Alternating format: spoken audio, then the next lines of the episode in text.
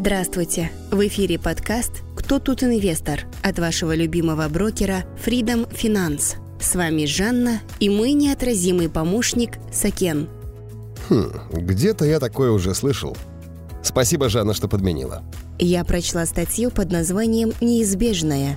Как роботы заменят людей». Было интересно. Если что, я снова шучу. Да, я заметил. Что ж, друзья, всех приветствуем. Сегодня предлагаю отправиться в морское путешествие и обсудить на его примере феномен волатильности на финансовых рынках. Добро пожаловать на борт. Фондовый рынок действительно можно сравнить с водной стихией. Цены акций на графике движутся подобно волнам в океане. Для измерения этих волн, а точнее масштабов и темпов их роста, существует специальный показатель – волатильность. Собственно, по-простому волатильность можно назвать изменчивостью цен – Иногда наступает полный штиль. Биржевики называют эти периоды флетом, от английского слова «флет» — «плоский». В такие моменты цена стабилизируется в диапазоне или медленно ползет в одном направлении. Торги идут на маленьких объемах. Все это свойственно зоне низкой волатильности, но, как и подобает настоящему океану, затишье на рынке не может продолжаться бесконечно.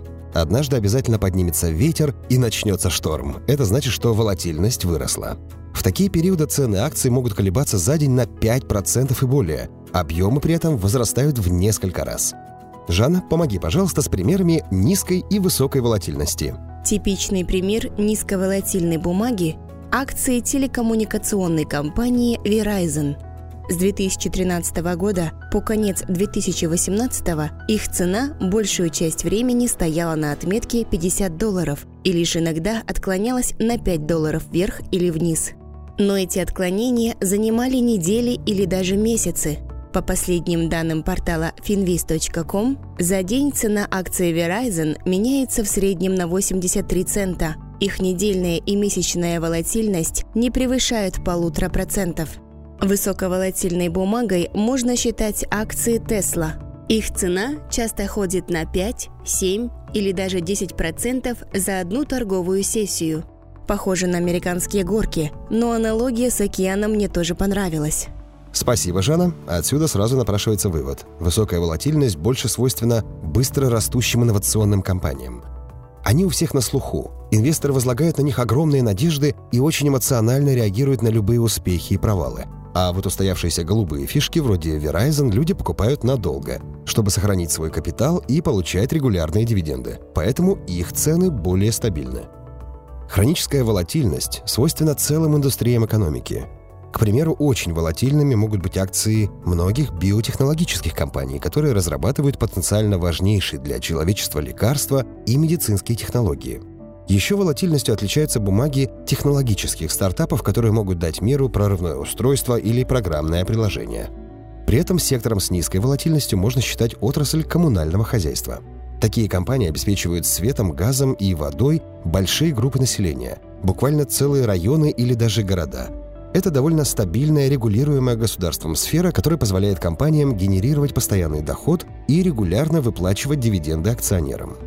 Такие факторы нужно учитывать при выборе инструментов для своего портфеля. Жанна, а почему вообще может расти волатильность? Чаще всего волатильность растет, когда рынок сталкивается с новым значимым фактом, который не соответствует ожиданиям большинства инвесторов или хотя бы ожиданиям самых крупных из них. Верно, вот простое объяснение. Представьте, что люди принимали решения и вкладывали деньги при одних условиях. Но вдруг выходит новость, и оказывается, что они сильно ошиблись. Тогда инвесторы стараются как можно быстрее унести ноги и забрать свои кровные, пока это еще возможно по адекватным ценам. Возникает резкое импульсивное движение цены. Но это не все, ведь у сделок на бирже всегда есть обратная сторона. На неправоте и потерях одних людей другие могли заработать, поэтому после сильного импульса они начинают фиксировать прибыль сделками в обратном направлении. Дополнительно к ним могут присоединиться участники, которые считают новые цены выгодными. Их совместные действия могут сильно толкнуть бумагу в противоположную сторону и так далее. В общем, начинается качка.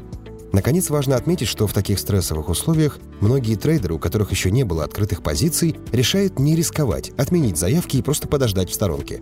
И тут возникает парадокс. Получается, с биржи уходит значительная часть спроса и предложения, бумага становится менее ликвидной. Но при этом по ней должны проходить большие сделки всех, кто хочет как можно быстрее выйти или зайти. Соглашаться этим торопыгам приходится на любые доступные цены. Это и приводит к сильным направленным движениям. Повышенная волатильность будет длиться, пока инвесторы не успокоятся, а их крупные сделки не перестанут массово всех распугивать и давить на цену. Как-то так. Отметим также, что сами события, которые могут привести к повышенной волатильности, бывают ожидаемыми. То есть инвесторы заранее знают, когда выйдет новость, но не знают ее результат. Жанна, приведешь примеры таких событий? К ожидаемым событиям относятся публикация финансовой отчетности компаний, плановая презентация новых продуктов, выход важной макроэкономической статистики, запланированные пресс-конференции финансовых регуляторов и выступления крупных политиков, решение центробанков по базовой процентной ставке. Все это можно отслеживать заранее с помощью специальных календарей, а также в новостях компаний и государственных органов.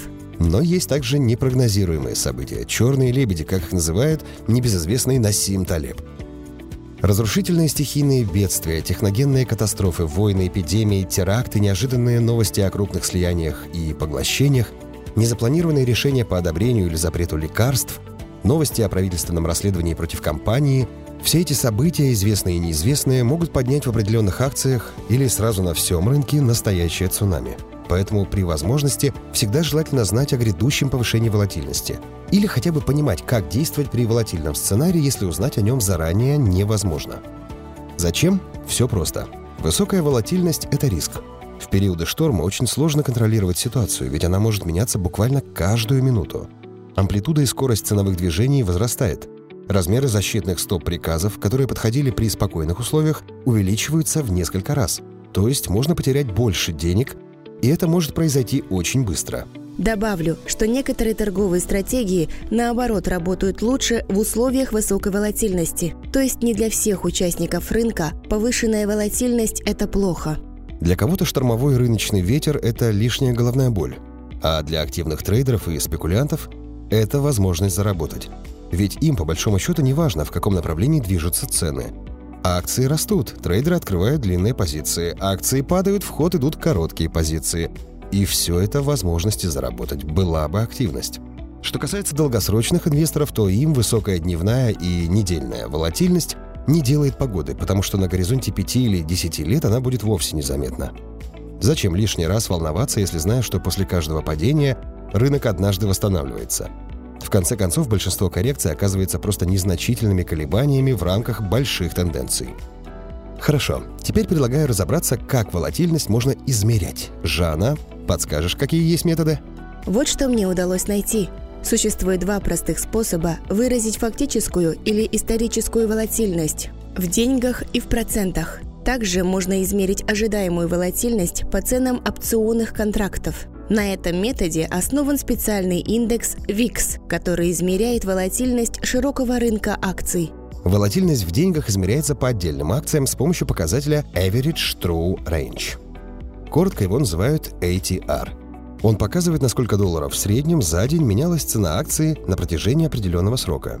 Обычно ATR рассчитывают для периода в 14 дней, чтобы увидеть именно актуальную волатильность инструмента – После этого активные трейдеры и спекулянты отбирают акции с ETR больше одного или даже полутора долларов. Ведь чтобы зарабатывать, им нужно, чтобы акция хорошо двигалась. Посмотреть свежее значение ATR можно на специальных финансовых сайтах вроде finviz.com или вовсе определить на глаз. Для этого достаточно взглянуть на последние 14 свечей дневного графика и примерно прикинуть средний размер свечки по ценовой шкале. Это требует практики, но если захотите, со временем вы сможете делать это довольно быстро. Также отметим, в некоторых торговых платформах или на сайте tradingview.com ATR можно нанести на график в виде индикатора. В этом случае мы советовали бы смотреть именно на его последние значения, а не на долгосрочную тенденцию. Ведь в большинстве случаев линия этого индикатора будет расти вместе с ростом цены и падать с ее снижением. Но это не будет означать действительный рост или снижение волатильности. Просто с ростом стоимости бумаги ее средний ход может пропорционально увеличиваться в долларах – но в процентах он может не меняться, а это значит, что волатильность осталась прежней. Так мы плавно подошли ко второму способу. Волатильность отдельных бумаг можно также выразить в процентах. Измерять ее самостоятельно мы вам не предлагаем, это очень непросто. Всегда можно посмотреть рассчитанное значение на финансовых сайтах. Подходит оно для более долгосрочных периодов. Обычно смотрят на среднюю волатильность за месяц. Адекватной можно считать месячную волатильность в пределах 10-15%. Жанна, есть доказательства? Я отфильтровала бумаги с месячной волатильностью более 15%. Из 5700 акций на американских биржах в этот список попали бумаги всего 57 компаний. Это всего лишь 1% от всего рынка, и большинство графиков этих акций выглядит очень рискованно. Хорошо. И, наконец, давайте узнаем, как измеряется волатильность всего широкого рынка. Для этого существует специальный индекс. В народе он известен как VIX. Этот индекс рассчитывается на Чикагской бирже опционов по опционным контрактам на индекс S&P 500. В итоге он отражает ожидания инвесторов по возможной волатильности на предстоящий месяц. Проще говоря, индекс VIX демонстрирует уровень опасений инвесторов относительно будущего рынка, поэтому его еще называют индексом страха. Жанна, подскажи, как работает VIX?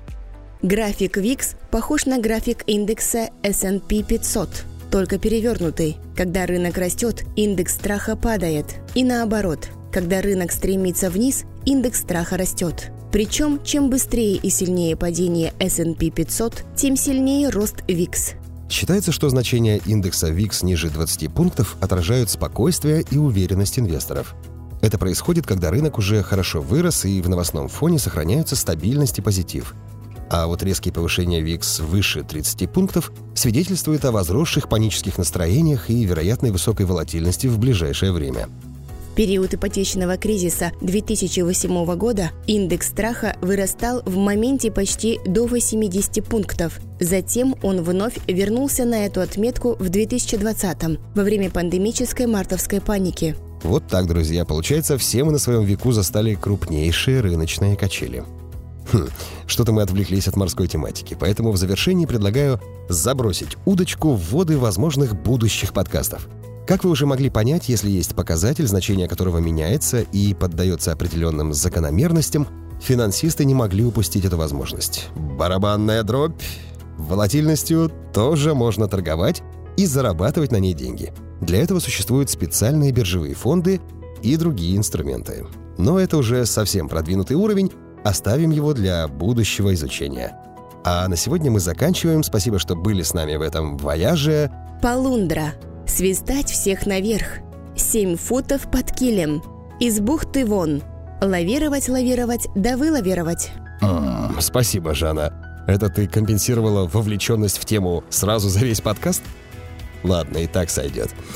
До новых встреч, уважаемые слушатели. Услышимся в следующем выпуске программы «Кто тут инвестор?» От Freedom Finance. Попутного вам тренда.